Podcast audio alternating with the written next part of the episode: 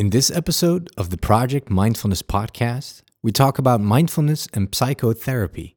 Can we fully heal from our traumas and awaken to the truth? honest and open to all religions, all traditions, all ages, and all levels of experience. radically accessible, pragmatic, and eye opening. Simply for everyone. Welcome to the Project Mindfulness podcast. We'll take you on a journey across the globe talk with other meditators about their practice, the lessons they have learned, and what they want the world to know. Good day and welcome. This is episode 26, and I'm Christian Netesom. Thank you for joining us. Today I have a talk with Robert Beatty. Robert is a member of the first wave of Theravada Buddhist teachers who brought the Dharma from Asia in the 1970s. Robert founded the Portland Insight Meditation Community, where he is the guiding teacher. He has a master's degree in environmental studies and master's in social work. Robert has extensive training in numerous Western therapies. This episode goes a bit deeper under our skin and proposes various questions like Can we fully heal our trauma? What exactly is enlightenment? Do we really need a guide for our practice? And what can we do about the climate crisis?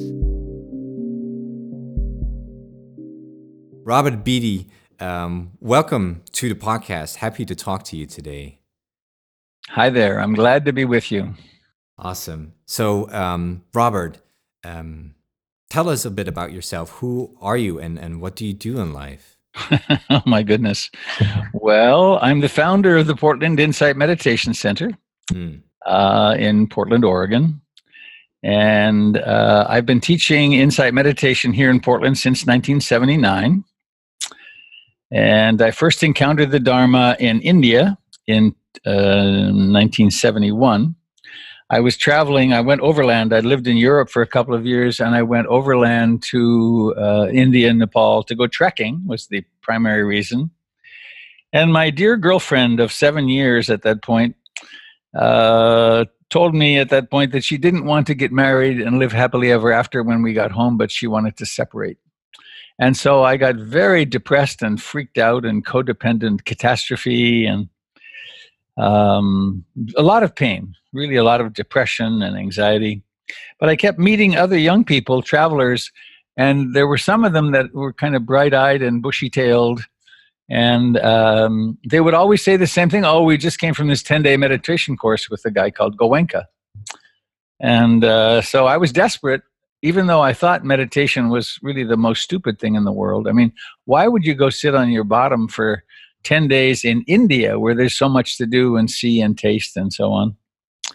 But I'm glad I did because I, I went and a few days into that I had um, uh, a, a remarkable experience. My, my terrified thinking mind stopped and I experienced what I now know to be just just just a normal human mind. Revolutionary at the time because I was I was then not in anguish. And uh, so at the end of that retreat, I said to my girlfriend, we, we finished our trip together before coming back. And I said to her, This is what I want to do with my life. But I had no idea how to, how to proceed with that. And uh, I came back. I was living in Canada. I did a, a master's in environmental studies because I was very concerned about the environmental collapse that I saw happening.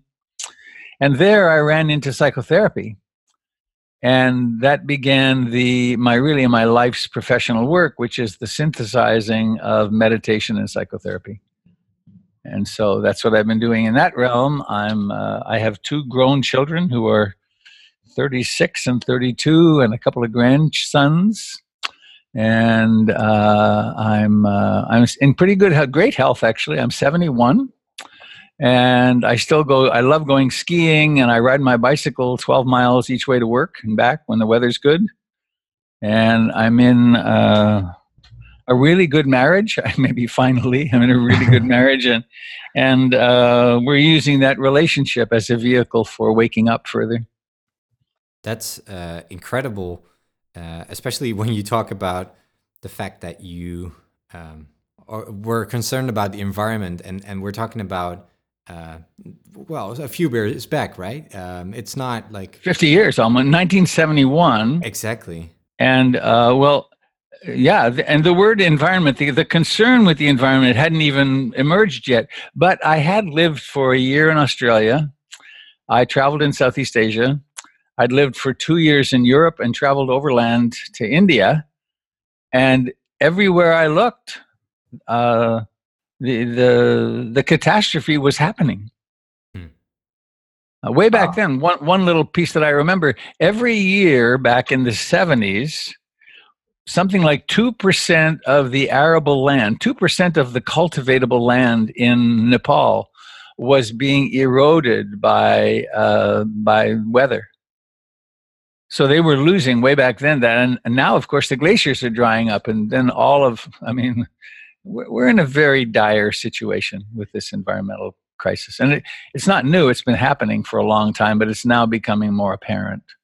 Yeah, exactly. That, that's, uh one of the things that uh, stuck out for me. Another question that I had about that was you said that you went to this um, retreat and then you told told your girlfriend back then about it. But was she uh, like in any way um, connected to spirituality, or was she uh, also wondering why you sit for so long on your buttocks? no, no, she went on the retreat with me. Ah, I see. And she uh, she got a, it's changed her life too we're still very good friends. Uh, our lives parted, and you know we've done different things. But she really got it as well, and became uh, somewhat. Um, she got bitten by the Dharma. It didn't become her life's work and passion like mine, but uh, I mean, I don't. I don't think you can do a ten day insight meditation retreat without it having a really big effect. Right, and the um, moment you really started to dig into that and and practice more was there a certain method or or tradition that you connected to the most or that you connected to yeah yeah my my first um, my first encounter really with meditation was uh, with this fellow Goenka, and there's still the the vipassana um, uh, tradition here. Go Goenka's the uh, U Ba Khin, Goenka's teacher, authorized four four Westerners to teach. One of them was Ruth Denison, who became my teacher for 40 years until she died four years ago. And, and another one of those four was Goenkaji. And so my first retreat was with Goenka. And it was there I learned that very um, focused uh, perspective on the Dharma and then uh, some years later, I, I, studied with Jack Kornfield and Joseph Goldstein and lots of the big names here in the States. Uh, but then I ultimately connected with Ruth, who, who taught me um, abroad four foundations of mindfulness approach. And so it's from the from the Theravada tradition, tradition, which is the Buddhism of Sri Lanka, Thailand, Burma, partially Cambodia, which is the ancient tradition. It's the oldest extant tradition from the Buddha. And so that's been my lineage. That and Western psychotherapy would be another lineage. Um, that uh, that's that's provided plenty to work with, with the um, the four noble truths and the eightfold path being the foundation of a spiritual life. Right, and so the psychotherapy you've had like uh, extensive training in uh, numerous Western therapies. Um, I, I, read like Gestalt, bioenergetics, biofeedback, uh, a whole lot of them. And was it just curiosity that drove you to uh, train in all of these different Western therapies, or what was the reason for all these different ones? Well, I think the primary reason was always my own healing and my own waking up. And I've seen it um, significantly as a responsibility. If I was going to be making my living sitting with individuals and couples and families with the intention of helping them heal from psychological, emotional wounding and trauma, that I really should have an ongoing therapy relationship myself to be working with my own unfinished business. And so I, um, Oh, I, am so grateful for the, you know, I speak about Ruth Denison, but I could also speak of four elders, in Westerners, uh, who from different schools of psychotherapy I spent years meeting with, I, uh, meeting with once a week or once every two weeks. Uh, one one of my rela- I had one 12 year relationship in therapy until the fellow had a heart attack, and then another one uh, on for uh, 13 years. And I started seeing the second one uh, once a week, and then it moved to once every two weeks, and then it went to once a month or so. But that was a profound relationship. Those those people loved me, and they saw who I was, and they they could help me grow in, in psychologically, emotionally, and spiritually. And so I always was mixing that. I was always doing my sitting practice and developing my Dharma understanding. But the the this self, this experience of a separate self, um, the Dharma helps with. But those early wounds, uh, the Dharma, it really helps to have someone who can understand how to work with that early wounding and the psychological and emotional stuff Right. which interestingly over half of the teachers in the insight meditation world are psychotherapists Yeah. So there, there's there's some sort of connection going on there. they're, they're, they're like two hands washing each other right. It's um, it maybe to say the Eastern and the Western coming together to uh, create. Yeah, that's very beautiful. I want to ask, after all these different therapies and and working with these different people, could you say a person comes to a place where they are fully healed or where they can fully um, you know from a trauma or a deep wound come to a place of real acceptance like is that possible? And and if so why or how? It, that's a really beautiful question and you articulated you continued articulating it and changed my answer. Um, I, I think it's my experience that the that the wounds of early childhood and the traumas that occur um, are uh, indelible. They are they're here for life. Your personality with its wounds is here for life.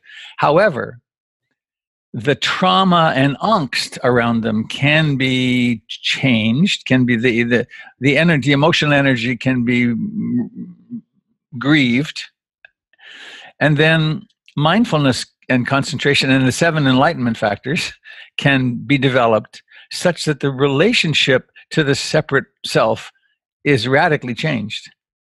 So that when when uh, when when life throws one of those very challenging curveballs when someone dies or you have a big loss or something um, all the normal all the predictable things that would come from one's neurotic self that'll all will all arise but it's much quieter and it's not dominant. It's um, in the in the story of the awakening of the buddha uh, you know he's sitting under the bodhi tree and mara the buddhist satan guy uh, comes along and he he tempts him with the the beautiful women and then uh, the anger hatred jealousy the emotions and then the responsibilities uh, and um, uh, doubt. And the buddha responded really interestingly to to mara. He said i see you mara I see you, and the ridgepole of this house is broken. Never again will this self be taken so seriously. But then throughout his life, in the canon, there are stories of him saying, I see you, Mara. I see you. So his personality, his his his psychological emotional challenges still happened. But it would be kind of like, well, I see you. Now let's get down to, let's get down to business. Now you know i have responsibilities to do. I have i have i have loving and caring and being compassionate for people. Uh, I, I don't i don't need to muck around in this old regrets and so on because uh, they don't have much power. Yeah. Yeah that's beautiful. Which Uh, leaves a person very human Yeah. there's another view which is that a person transcends all this and that then they they have no more they have no more uh, s- uh, sexual response to someone or they never have a moment of anger or irritation. And maybe that's true, but it's not my experience. Yeah, that that's also something I I, I want to um, move into more. Is, is this uh, the idea of of enlightenment and what it means if someone is enlightened? It sometimes becomes almost this mystical idea of of someone being completely free from uh, a, an ego or or a self. But as you said, it it could be true. But what you experience is that it's more of a dealing with the ego or the self. Is that right? If we succeeded to get rid of our ego, we would be institutionalized. Right. The ego is an is a necessary structure which mediates between the unconscious and all the stuff that's going on and the present moment. So, uh, as I understand it, what the Buddha taught is there's one in psychology. It's called an object relations function. There's one function that happens it's an ego function that uh, is the problem. And it's Sakkayaditthi, wrong view, so that when an emotion happens, the mind says, my emotion. When a thought happens, my thought, my fear, my loneliness, my my desire, my my I, I, me, me, mine, mine. And that if that one little function is illuminated, then oh, it's an emotion. Oh, it's a thought. Oh, it's a desire. No big deal. I don't have to I don't have to resist it or attach to it. I can just let it be. And that's the more uh, in the progress of insight in the development of consciousness, I think we become more and more adept at not being identified with whatever comes up. Right the the what do they call them? The four winds, the vicissitudes of life: pleasure, pain, gain, loss, happy, sad, sick, health. Uh, that those come and go, but we're less and less blown out of the water when things don't go our way because, of course, they don't go our way. because life is like that. Yeah, that's beautiful and I, I had someone from the community uh, ask specifically about the therapy called EMDR, and she, uh, she asked if you think it's helpful for a lot more than working through trauma and why. Do, do I think it's helpful for working through more than trauma? I don't know if that makes sense in the. Oh, it does. I've uh, I don't know if I've got that in my bio there, but I've been doing EMDR for 15 years, and uh, part of my that last therapist that I worked with, I went to her because she was one of the national EMDR trainers, and um, so I had been I had been working. Um, I have some abandonment issues from childhood, and the the presumption that the person that I love will d- disappear. It's an insecure attachment, and I'd done all kinds of work on it. I mean, over over decades in meditation, in therapy, and then I worked on it with EMDR, and let me let me just see if I can simplify it. EMDR is called eye movement desensitization and reprocessing. It should be called bilateral bilateral brain stimulation reprocessing because you can do it by tapping on someone's knees, you can do it by tapping on their hands, you can do it with sound, deet, deet, deet. And the idea is that when trauma happens, which is a, a, a challenging circumstance, and the, the organism can't deal with it adequately, can't, in, in, as a human, can't go to bed at night and go into REM sleep and process the information and then have the trauma go away Instead of that, it gets stuck. And uh, the, the, the, hypothesis they have is that it gets stuck in the amygdala, which is a little a little uh, almond-shaped thing on the brainstem, which has to do with fight, flight, and recognition of threat. So, let's say one is 35 50 60 years old and still every time this something happens in life it reminds one i'm going to get left i got left when the last time this happened or way back when i was abandoned so then we go into we automatically go into fight flight meditation and particularly retreats will deal with a lot of that stuff over time. But this woman, Francine Shapiro, discovered that you could deal with it really fast. And so the practice is to remember the circumstance, to uh, to notice that there's a little feeling in the body, a trauma feeling in the body, and then you one way or you maybe you move your hand back and forth, or you tap back and forth, and while the person is remembering the thoughts that happened then and the feeling it in the body, and then the bilateral brain stimulation, things will start moving and memories and and so stuff will move through really fast. It's kind of like high speed vipassana in a way.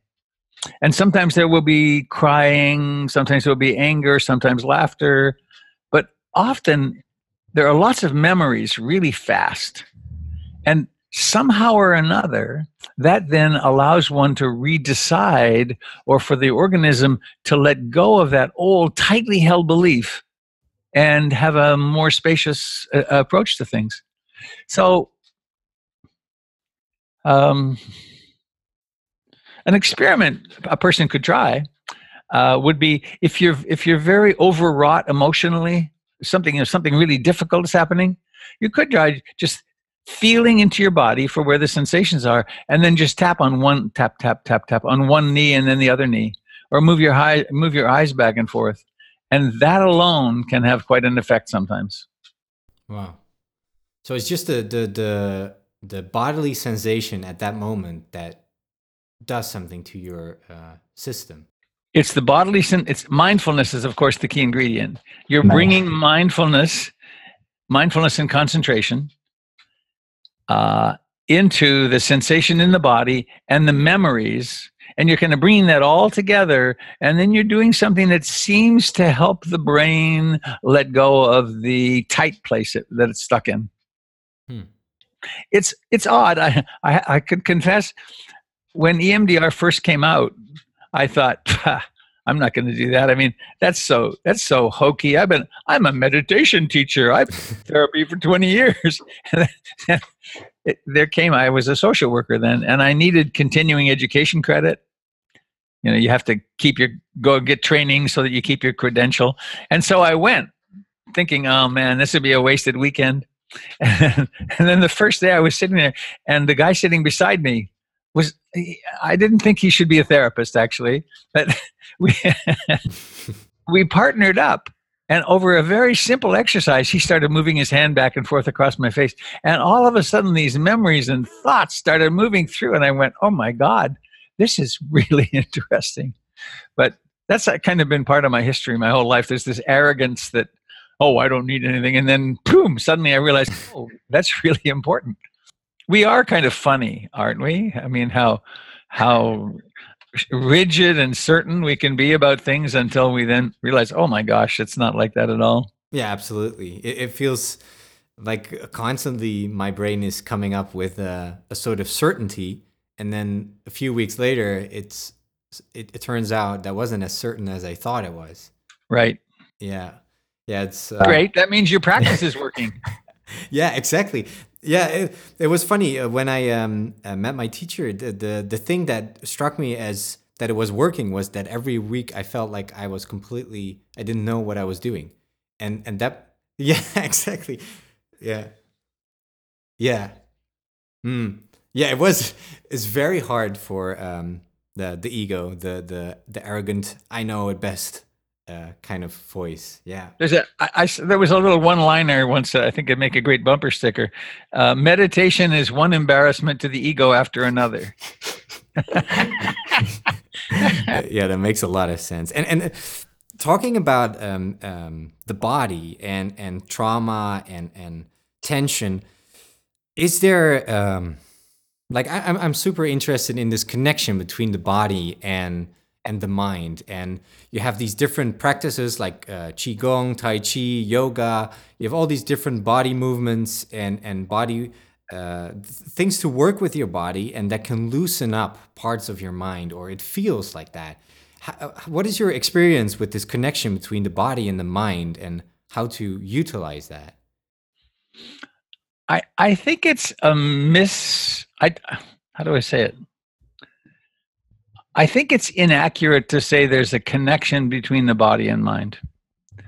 I think it's more would be more accurate to say body slash mind or body hyphen mind or just body mind. That we can like even in this moment we can like if you if you were to feel your hand just become aware of your hand from the inside just oh that that's my hand. Or where you're if you're sitting where your buttocks are pressing in the chair we can we could articulate oh well there's there's the contact there's the sensation and there's knowing it. So one is mind and one is body. But that's a that's an abstraction that in in reality isn't true. It's just body mind. It's just mind and body. Now we we can use it the the apparent separation that very often when people are really um, struggling, confused, uh, well, they get, we get lost in thought. If if one could ask, what are you feeling in your body right now? For instance, about an emotion. What are you feeling in your body? Because all emotions have a bioelectronic base. They all have a body base. Emotions don't happen in the mind; they happen in the mind body, and uh, they they developed evolutionarily to help us survive. So if uh, I remember years ago, Ram Dass uh, spoke of the universities and the school system as the temple of the worship of the rational mind. And so we try to solve all problems with thinking. Whereas it's often like with emotions it's much more helpful to to shift into mindfulness and then so where am i feeling this emotion? Where does it exist in my body? to let go of the thinking and then to to kind of dive into the body sensations. And that's where some resolution might happen whereas it never happens if you just stay in the mind. There are other times when people are all caught up in the actual um, physical emotion, and then shifting into thinking about it can be very helpful. So we make use of that apparent dichotomy, but really it's one integrated process. Right. Yeah, that makes a lot of sense. It, but it seems, yeah, as you said, that we are um, disconnected from very young age but as a separation between the body and the mind like it seems it seems separate and i i think that's such a for me it took quite a long time to figure out what you said that there is no separation but it, it does seem like that it seems very rigid sometimes that your mind is really thinking about things and your body is yeah it's like this vehicle. that was. Uh, I want to speak of my teacher Ruth Denison for a moment. She um, she was a dancer before she was a Dharma teacher, and uh, she she a woman named Charlotte Selver who was German, uh, who who did a lot of movement practices. She came and lived with Ruth and Henry in Hollywood for a while, and uh, then when when Ruth um, began teaching she uh, she was here in the states in California, and she saw that the students were restless all the time and moving, and she it, occurred to her, well, why don't why don't I have them move mindfully? So there was before there was sitting and walking meditation, but she started having people do quite specific, playful dance things and to dance with each other and to be aware of your hand moving, darling. And, and um, uh, anyway, she introduced movement, and at first, the other teachers were mocking her. It's like, I mean, isn't that stupid? We all know that you know you're just supposed to sit and walk. Uh, but then, if you look at what's happened now in the insight meditation world, people do yoga on retreats, and they do qigong, and they they incorporate all kinds of practices because my you can be mindful doing anything, and to be to to to do movement practices then allow or helps mindfulness move into daily life and it also can heal some of those old splits that um, you know i've i've watched my two kids now uh, get it, go go to adulthood and they spent a long time in school. Yeah. Train the mind train the mind and there was very little all right Now let's let's let go of the mind and be in the body. When do they do that? Maybe physical education, maybe. But uh, so how many hours? I mean, it's it's vast how we train people to be in the mind. Yeah, yeah, it's it's amazing, and I think that that was also something that sometimes um, I notice people who who work in an office all day and then they find it hard to meditate, and it's like. Well, I mean, obviously it's hard to meditate because you are sitting the whole day at an office or you're sitting at a job and then you want to, you know, sit another hour or so uh, doing meditation. And it makes so much sense to to get first into contact with the body as in aware contact of the body and and then move to to um, uh, yeah meditation and mindfulness but what, what about um, uh, i mean it just came up that like someone um, said that they were they they read something about um, I think mindfulness, and it said it was very rigid about what what is mindfulness and what isn't mindfulness.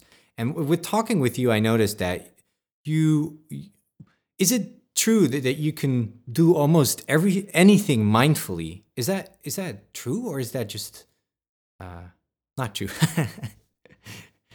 mindfulness mindfulness is is the great miracle i mean in this moment as we're speaking something's happening that we take for granted which is that we're conscious. right? There's yes. There's something happening, and where does that come from? It doesn't. I mean, people say oh, it's from the brain. Uh, that doesn't make a lot of sense. But so consciousness exists. You know, a sperm and an egg come together, and somehow or another, um, a baby's born and it has a kind of rudimentary consciousness. It can't think. It doesn't have an ego, but it's it's conscious. It's, oh, something's hurting and it cries and so on. Uh, dogs have consciousness. Cows have consciousness. Humans have a particular capacity in consciousness, which is to know that they know. So I could say in this moment, please become aware that you're seeing and suddenly there's seeing, but there's also knowing of seeing.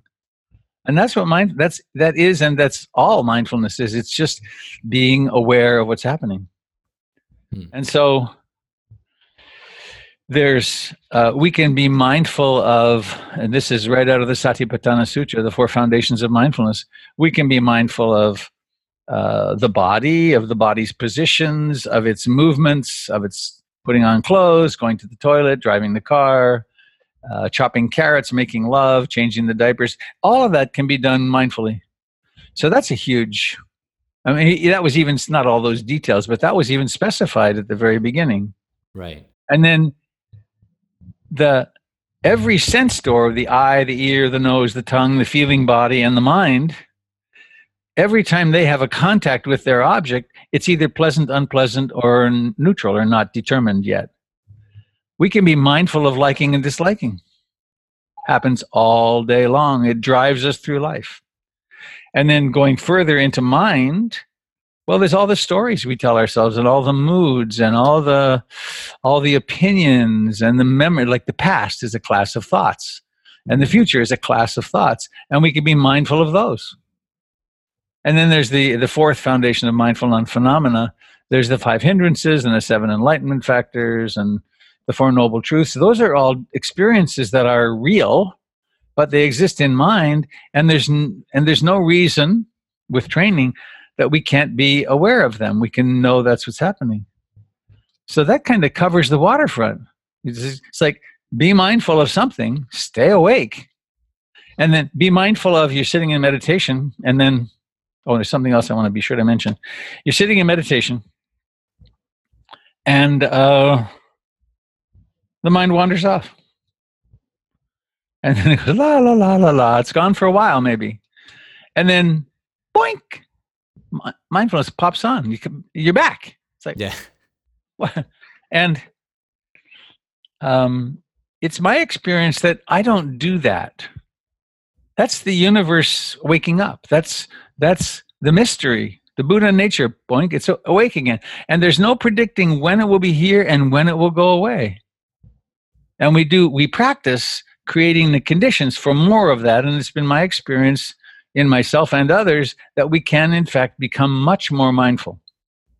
But I don't think it's because we're creating mindfulness, it's that we create the conditions for mindfulness to arise. But this other thing that I remembered that I, I think is, uh, it may be the thing that I teach most, particularly with beginners. Here at the Meditation Center, we have a lot of newcomers coming in. And I always say this, which is it's really crucial the attitude that you hold toward meditation and what you think meditation is supposed to do is crucial. And most people, and a lot of what is taught in the meditation world, believe that the purpose of meditation is to stop the mind. That if you're meditating properly, you will enter into a state of bliss. There will be no thoughts. You won't be suffering at all. There'll be no pain. And so they meditate for a day or two or three, and then they quit because I can't control my mind.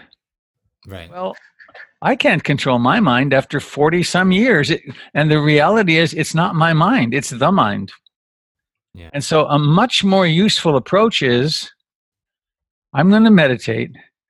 And uh, for instance, I'll use mindfulness of breathing. I will use the breath as my home base, and I will do my best to stay with the breath as an actual sensation. And when the mind wanders, I'll be very gentle and notice, oh, wandering mind or fear or loneliness or whatever it is, and then gently come back to the breath. But my real purpose is to accept it exactly as it is, not to change it. Right. And then I can be relaxed because, oh, uh, you know, my. Um, my child is somewhere on the other side of the planet and hasn't texted in a few days, and I'm starting, and there's anxiety happening. Well, that's that's not going to shut off. But oh, there's that anxiety. Thank you for sharing. Back to the breath. We just we don't have to try to stop anything because everything is always arising and passing away. Is that why um, some some say that everything is perfect as it is? Is yes. That, uh, yep. Which doesn't mean then we don't take responsibility and act politically and but in fact when we drop back into the bigger picture it's all okay because there's nobody here, Hmm. which is weird.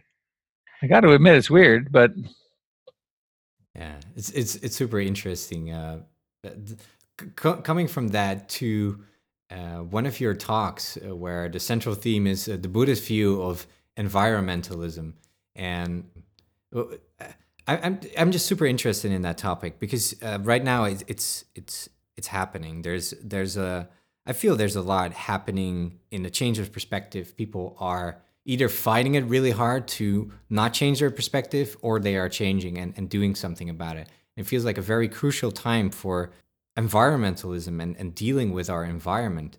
And so, what um, what is something that you can give to to our listeners about this Buddhist view of environmentalism right now in, in, in this time?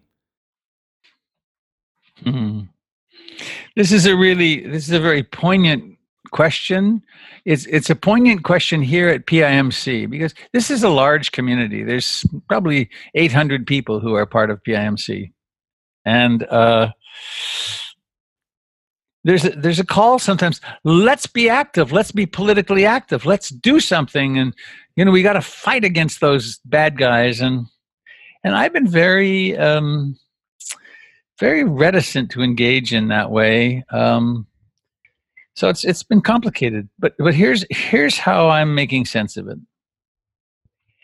If I if I act on a polarized basis against someone, I'm the same old problem years ago, I, I, I'm Canadian by birth. I became an American citizen in order to vote against Ronald Reagan, and um, I lost election. I lost, but I, I went to some rallies and I would I would try to speak, and when I would say, "We must love Ronald Reagan. He is us. We're not separate." It doesn't mean we don't act to stop him. But to hate him is the same old problem. And it was not well received. It still isn't well received very often, except in certain circles. So Yeah. I I think the first order of business is to wake up enough to have our practice developed enough that we can actually be calm and not freaked out at all. In fact, if we ideally to realize that there really isn't a problem, that everything's okay. The earth is perfectly safe, and the earth is a temporary phenomenon anyway, and we're all going to die anyway. The human species has come into being and then it'll go out of being. And to be able to go into that ease where there isn't a problem and to rest there. That's really important. Oh, and also in that, to be able to realize that, oh, I am I am this manifestation that comes out of the earth, and I'm going to go back into the earth. Ronald um, Donald Trump is the same. Theresa May is the same. We're all we're all these flowers that keep they come into being, and then we we take each other very seriously. And we fight and and then so one could say to that, well, that's quite a cop out. What about those refugees that are being turned away at the border, or what about what about all the harm that these people are doing? So that's the other side of the coin, in which from a place of love and compassion, we realize, well, there really is harm happening here. And then I ask myself the question, what is the realm of influence? What where do I have influence? And what can I do there lovingly in order to protect people, to uh, to reduce suffering, to to work toward a better distribution of human wealth, or um, to stop torture. To what what can I what can I do where I can be effective? Because I know I can I can watch TV, and they're doing this here, they're doing that there. It's another flood here, it's a tornado there, and I can blow myself out of the water, and I can then be talking with people or texting and getting on social media and, being uh, in uproar to no avail.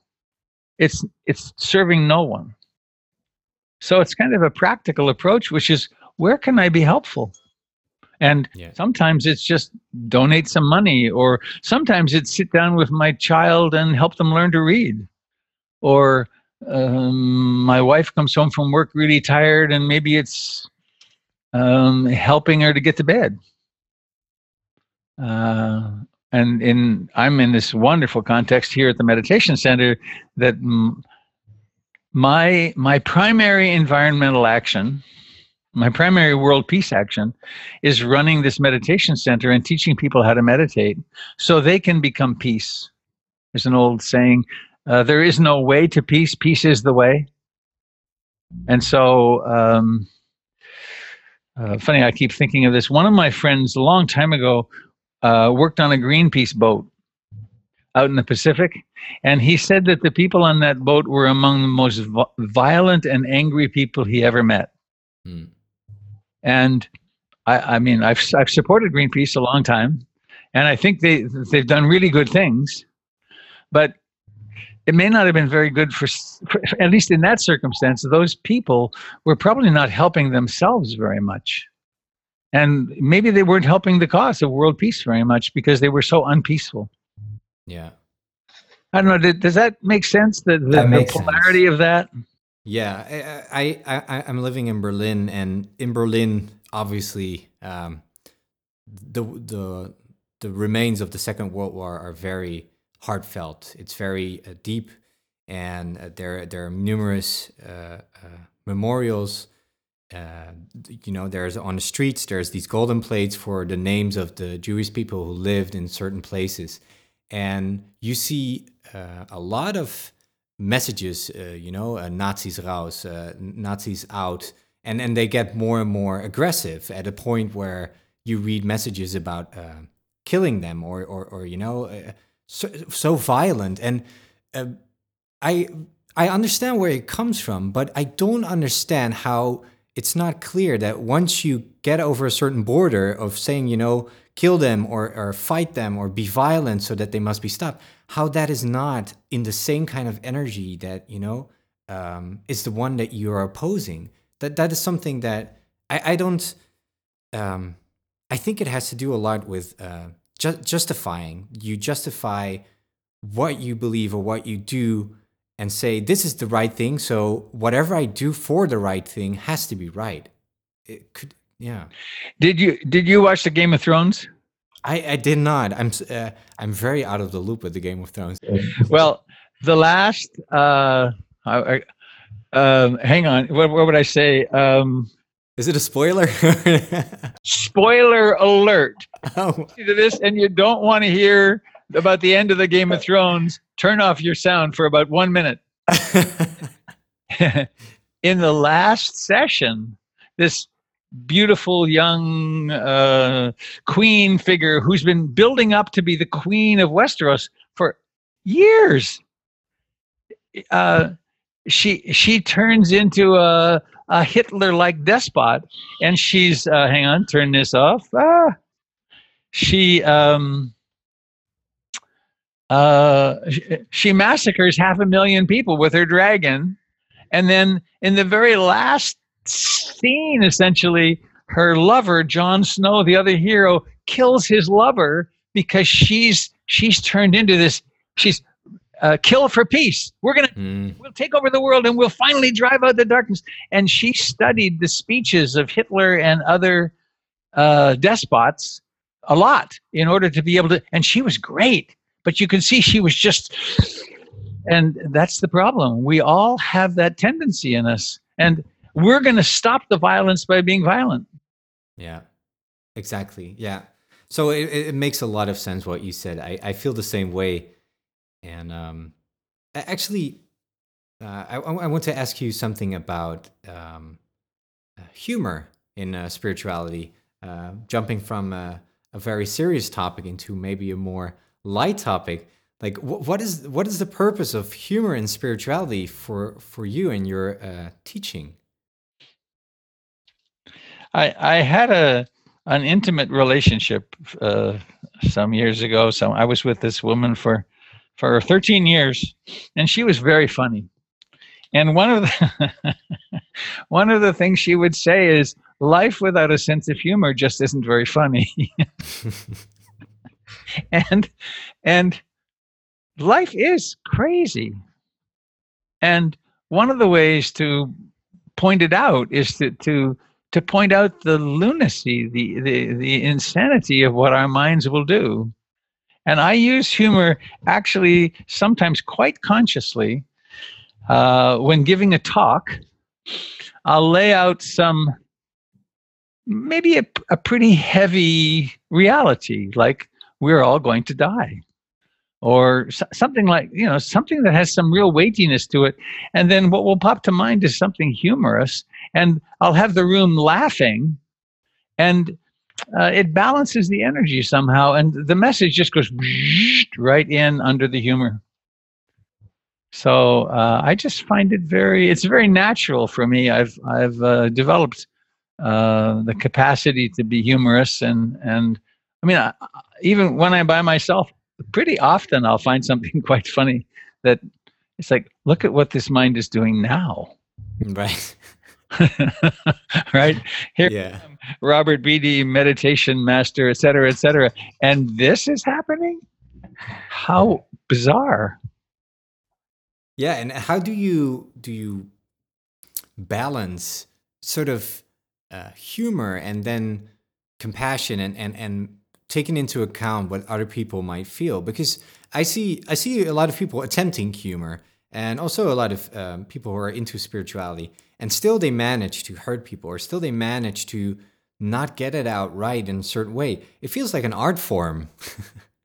it is an art form, you know. Um, I think it helps to really be compassionate with people, to to not be trying to be compassionate, but to actually be compassionate and then what what one says hey, people what what i say still hurts people sometimes and something i say at the at the uh, end of my retreats always uh, is um, if during this retreat I have done or said anything that you felt hurt by, please come and tell me.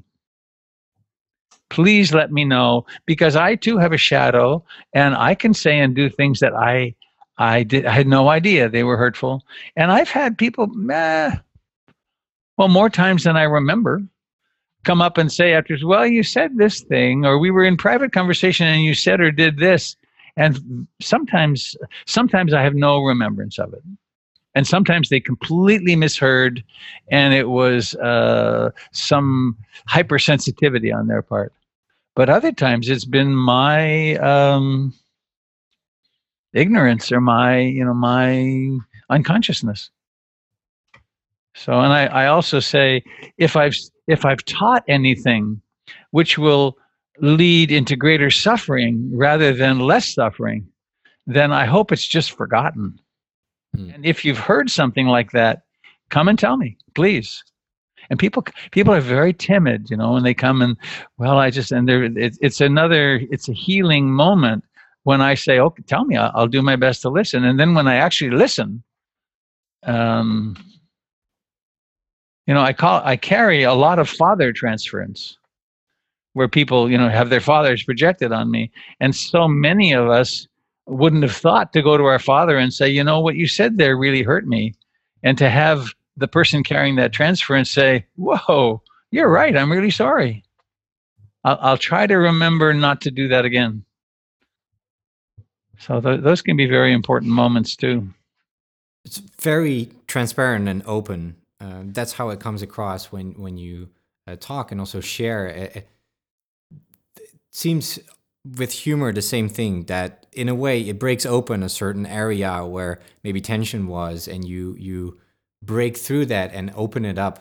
Um, very very um, very cool. I, I I try to use it in the same way. I, I'm I'm still learning, but um, I do see the the purpose of humor and why it can you know it, it, it literally can help people uh, de-stress and also come out of a, a suffering out of a sort of mental state of of of seeing everything very black and then they laugh and i mean laughing alone does something to your brain it like sends a signal yeah it's in it i mean i've never studied humor but uh it's an interesting thing. I don't think dogs have humor.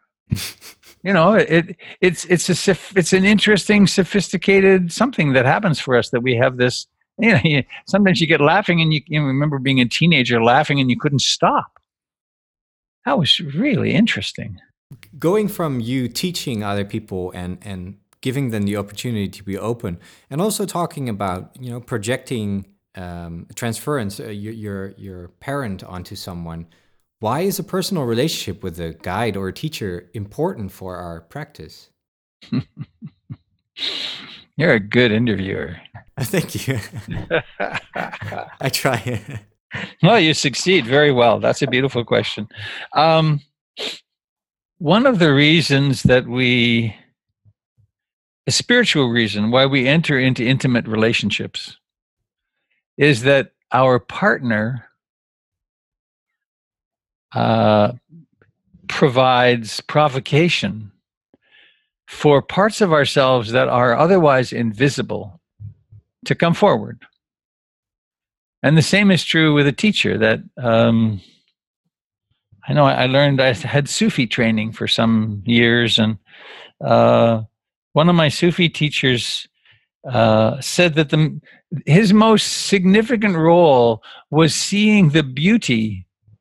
Uh, I think he said seeing the divine, seeing the beauty in his students that they couldn't see, and that he his admiration of them and pointing out their beauty, their compassion, their love, their wise, their wisdom, uh, allowed them to grow into it. So then, on, and the other one where where we uh, where we project on the teacher, if the teacher is skillful and can realize it's not about them, but can hold a mirror up and say, "Oh, look, look what you're doing. Look what your conditioned mind is doing." then it's an opportunity for tremendous growth because uh, because something that we didn't know uh, that something that we didn't know existed in us um, is comes alive. I'm thinking of an example. I did uh, several years of training with a fellow called Matt Flickstein, who's a former Theravada, now really a non-dual teacher. And we had a there was a circumstance where he had us teach a five minute talk, and then uh, he gave feedback, and then the group gave feedback. And when I did my little talk, I really blew it. It was one of those times that I just didn't, I forgot a whole critical piece. And it came off not that I was aware of what the mind was doing, but that I was kind of whining. And his feedback was harsh. And then other people did harsh feedback, and I just collapsed. I, I it just, I went into a really dark place. And it was so bad that I was, I realized I couldn't stay on that. I had to leave. It was just, I, I it was, it was a real regression, you know? Mm. And, um, uh, that evening. Oh, and, and I, I actually called and I found I could get a taxi. I was I was on the East Coast. I had to fly home. I could change my flight, and I realized going into the evening session that I was going to ask him to talk, and if the conversation did not go well, that relationship was over. It's like I'm not I'm not doing this again. And uh, partway through the evening, he stopped and said, "Are you okay, Robert?" And I said, "No, I'm really not well." And he said, physically or emotionally? And I said, emotionally. And then, quite uncharacteristically, he said, let's meet when we're finished tonight. So that was good. He saw it. And then, and then when I went in to see him, I actually feel a little teary as I'm talking about this. It was a very important encounter. I said, um, uh, something has come up between us that unless we get a good resolution, I have to leave. Because my experience was your feedback today was not kind and was hurtful. And if you if you can do that then this isn't a safe place for me.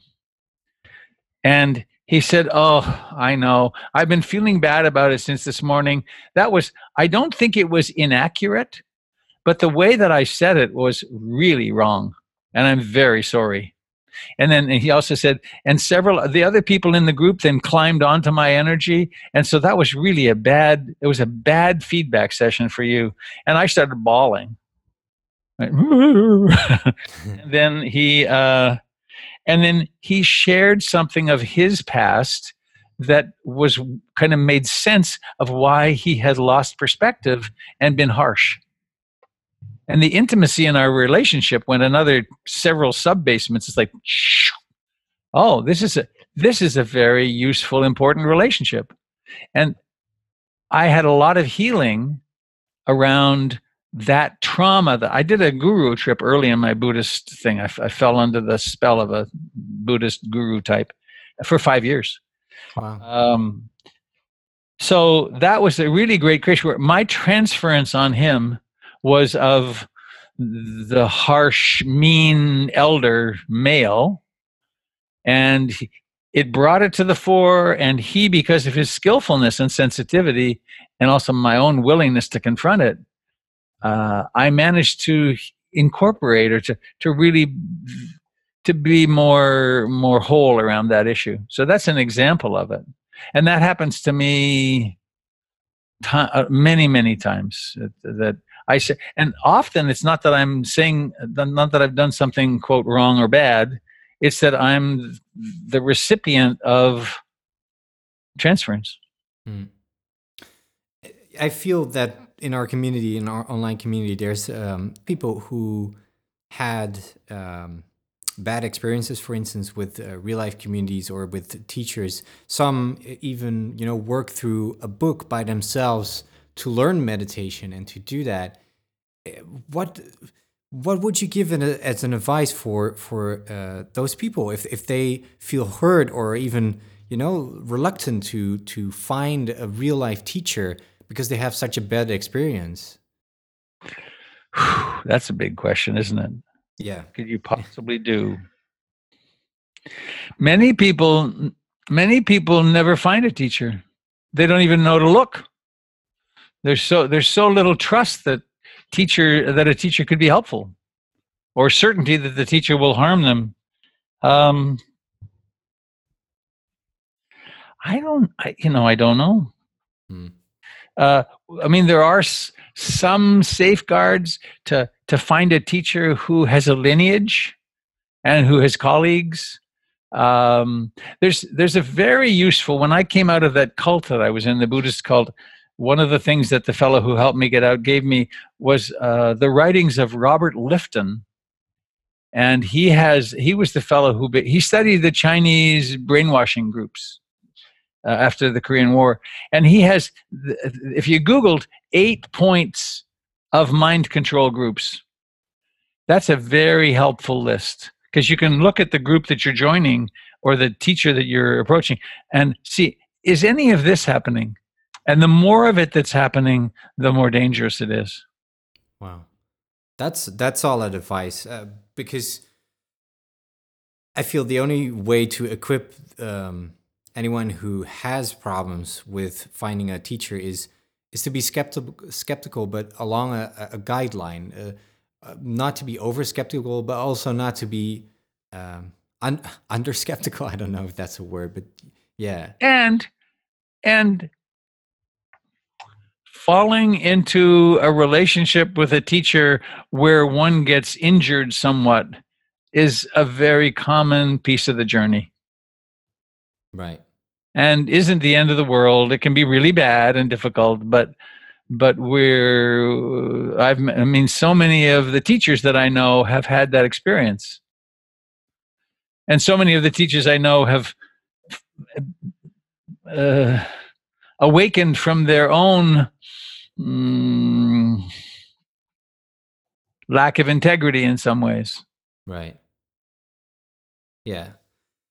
All right. Um, I actually wonder now because you talked about this uh, five years that we, you were involved in a, a Buddhist cult. Um, which which country was that? And do you want to share a little bit more about that? Because it, Oh, yeah, I talk about it publicly all the time. I, I've, I've helped lots of people get out of mind control groups. So, uh, yeah, the fellow's name was Sujata. He died uh, 25 years ago or so. He was um a young American fellow who'd been a monk in Sri Lanka and then in India for a year or two. And then he came, he had a narcissistic personality disorder. And he had the capacity to go around a group of people, 10, 20 people, uh, and tell each person something about their life that hurt them. So, and then he would say, I'm, I'm pointing out your ego. And for those of us that were looking for somebody with magic powers, uh, we thought he was really quite something. And there wasn't much Dharma around at that time. Uh, Jack and Joseph, Jack Kornfield, Joseph Goldstein hadn't started teaching in the States yet. And um, uh, I fell hook, line, and sinker. I'd lived in Europe for two years, and I went back to Europe and set up a lecture tour in 10 different cities for him in you know London, Paris, uh, Berlin, uh, all over the place. And we gathered 25 students and we rented a chateau in France for a one month retreat, which helped people a lot and also was a little weird. Uh, but I was there, I was with him for five years until his teacher, uh, Munindra, very famous Theravadan teacher, came. And as soon as he came, I realized, oh, I can leave him. I don't lose the Dharma. Uh, so then I left Mm. But and then I took a I took a long time to heal from that, and I learned a lot. And he he truly did have a narcissistic personality disorder, and um, was tragic for him. yeah, It was a small group, you know, maybe I don't know, really eight or nine or ten of us were in the close circle, and then people came and did retreats, and they some people saw what was happening and said, "I'm out of here." People who were more streetwise didn't stay. Hmm. Yeah.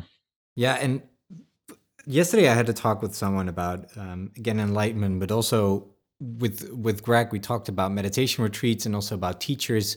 And so central for me is is to remember that they are humans and to remember that humans are not outside of the laws of, of you know uh, psychology and how the brain works and these kind of things. And th- for me that was so helpful to realize because for so long i was looking for i don't know what i was looking for a superhuman? Someone someone who was perfect. A buddha who was who who didn't fart. You know? Who didn't have yeah. needs. Um and uh, I don't know, may, the end of the Arahat ideal. I I went to Burma 1979, 78, uh, to, uh, to, and I spent a week with Taungpulu Sayadaw, who was kind of like the Dalai Lama of Burmese Buddhism at that time. And he was old, he was 82 years old, and he lived in Rangoon, and he came down to, to um, what's the capital? Uh, no, he, he lived in he, he lived in up up country, about 300 miles north. He came to Rangoon and he had a temporary monastery, and he got up in the morning at around 5:30 with the rest of us, and then there was chanting, and then um, we went out on alms round, and he started at like 6:30 or 7 o'clock meeting with people. People would line up outside. From then until lunch, he would meet with people and then there'd be a, an hour break or an hour and a half at lunch, and then from one o'clock till nine o'clock at night, he counseled people. They came in and they came in. He did that for three months. Wow. And that was all he was. He was this this and the story was that he was 12 years old or less, and he went into a cave where he stayed for 28 years. People fed him, but and he came out. He be, he became the Taungpulu, which is the place. Sayadaw means honored, uh, uh, and he became pretty different. Right. And and then there's this, you know. So anyway, but that's not who I am, and that's not who most Western teachers are. That we're kind of ordinary human beings who have devoted some time to do some cleaning up of our act, and maybe who understand something about freedom mm. and therefore love and compassion. And I, that that's, but you know, uh, I I'd like someone who would come along and pat me on the head and say, "Boink, you're free. You're you're fully." I'd like that. Yeah. So of course we go looking for that. I think some of us. If people love uh, what they hear and they they enjoy your teachings, where can they find more? How can they get in contact with you? Um, I have a website. Surprise! uh, robertbeatty.com, B E A T T Y.com. The meditation center is portlandinsight.org. Uh, I do meet with people over the net uh, to do that. My phone number and everything is on the website.